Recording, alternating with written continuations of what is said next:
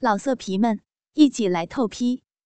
网址：w w w 点约炮点 online w w w 点 y u e p a o 点 online。一堆烦心事儿，让老李支书一大清早起来就站在菜园子里，仰头望着几只麻雀飞来飞去，手抄在袖筒里，若有所思的发愣。叼在嘴上的烟，快烧到屁股根了，也没察觉到。披头散发的婆娘出来倒洗脸水，眼圈乌青着，右脸有些肿，一副哭丧相。老李支书斜睨着他，鼻子里哼了一声。这婆娘越来越胆子大了。自家婆娘爱贪小便宜，这是村子里人都知道的。东家有事儿送个鞋衣料子，西家有求递个烟酒土产，他通通照单全收。老李支书平时也都睁一眼。闭一眼，反正那些个小事儿是他一句话的事儿。可这次，这婆娘捅破了底线，居然偷偷收了人家烫手的钱。那户人家想要超生，媳妇儿已经怀上了，断出来是男娃，要支书给个关照，只要不强拉人去做人流。生出来后也认罚，但别像有的村那样，把房子也扒了。老李支书一听这事儿，头都差点炸了。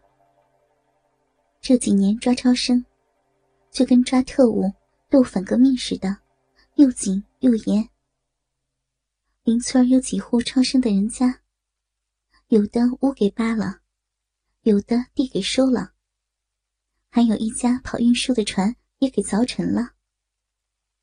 况且，这事儿他一个村支书根本就说了不算。搞不好把自己也要搭进去。为这，老李支书和婆娘磨了大半夜嘴皮子，说了一大堆道理。可这婆娘攥着到手的钱，就是不撒手。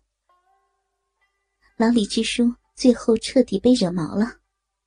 噼里啪啦就是一通揍，这才让婆娘服了软，一把眼泪一把鼻涕的交出了钱。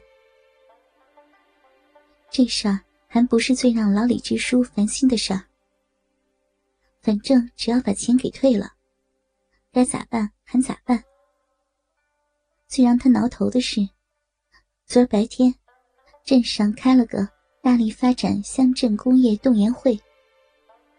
据说是县里做出的决定，要求全县都学江对面，镇镇办企业，村村都冒烟儿带领全县人民发家又致富。春节一过，县里就要派工作组到各镇各村听汇报、查计划，谁拿不出主意，就摘了谁的帽子。这可要了老命了。老李支书组织挖沟新渠，耕作生产是把好手。可开厂办工业，就只剩两眼一抹黑，抓瞎了。他合计来寻思去，双河村也就老三在国营的大厂子里跑过供销，见过世面，人又精明，外面路子也广，只有他才指望得上了。烟屁股烫着了嘴，老李支书一个机灵，呸呸呸的赶紧吐掉。他心想：事不宜迟，早饭后就叫上村主任一起去找老三。赵桂林还是去到县城找翠儿了。就在三哥和玉莲过江的档口，赵桂林也揣了些钱，骑着脚踏车上县城了。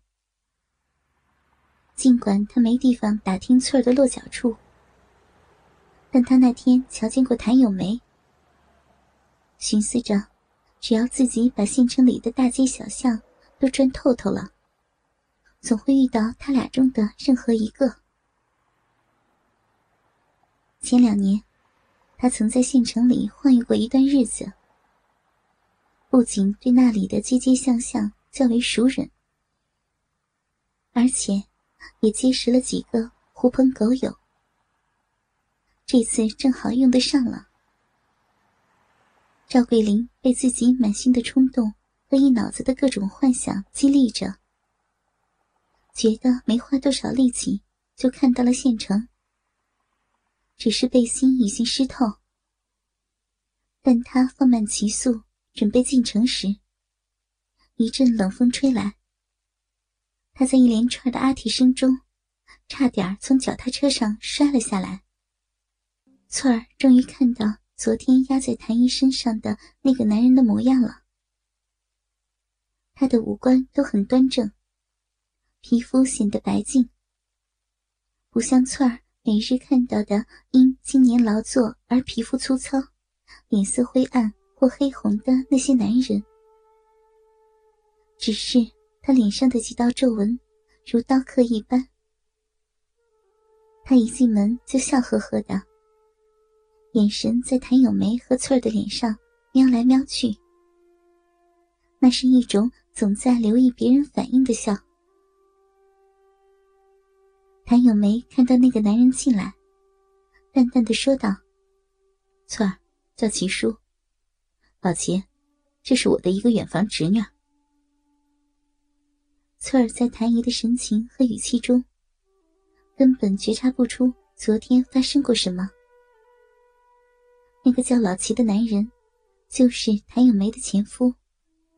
原本是县委一个副书记的秘书，只不知是什么原因，个人的仕途一直不很顺畅。前两年，他干脆辞了公职，和自家的两个兄弟一起开了个做包装盒的作坊，生意倒也说得过去，成了这个县城里。发家致富的头一波人，他今天来是和前妻做最后摊牌的，但看到有翠儿在，觉得有些话不便说。谭咏梅晓得他的来意，也看出了他的犹豫，便对翠儿说：“他和齐叔出去谈点事儿，还嘱咐翠儿把菜摘了，把米淘了。”他一会儿就回来做饭。一对分了有些年头的曾经的夫妻，在一条冬季近乎干涸的河岸上，慢慢的移着步。河岸破碎的水泥石两边的黄土上，杂乱的倒伏着同样黄土色的草。河对面就是被一片残败景象笼罩着的县化肥厂。那儿曾经鲜活过谭咏梅的青春，更有被三哥撩动起的激情欲动，以及至今仍缠丝绕缕、解不开的纠结。咏梅，咱俩的事儿，你究竟做啥打算呢？老秦一直在观察着谭咏梅的神情，他在他眼里看到了一种茫然若失。那你和他呢？这么多年，你们不是一直在一起吗？这是他们反目离婚的话题。当初带着多少争吵和冲突，如今从谭咏梅的嘴里说出来，只剩下淡然了。老齐望着远处地里两个人，在给酒田堆撒草木灰。厚厚的黑黝黝的草木灰下。过不了多久，就会悟出嫩嫩的韭黄。呃，我，我和他已经分了，儿子一直不要他，他，他只要你。他的语气里带着几分无奈，又像是有几分解脱。人家都跟你这么些年了，你这样不是糟践人家吗？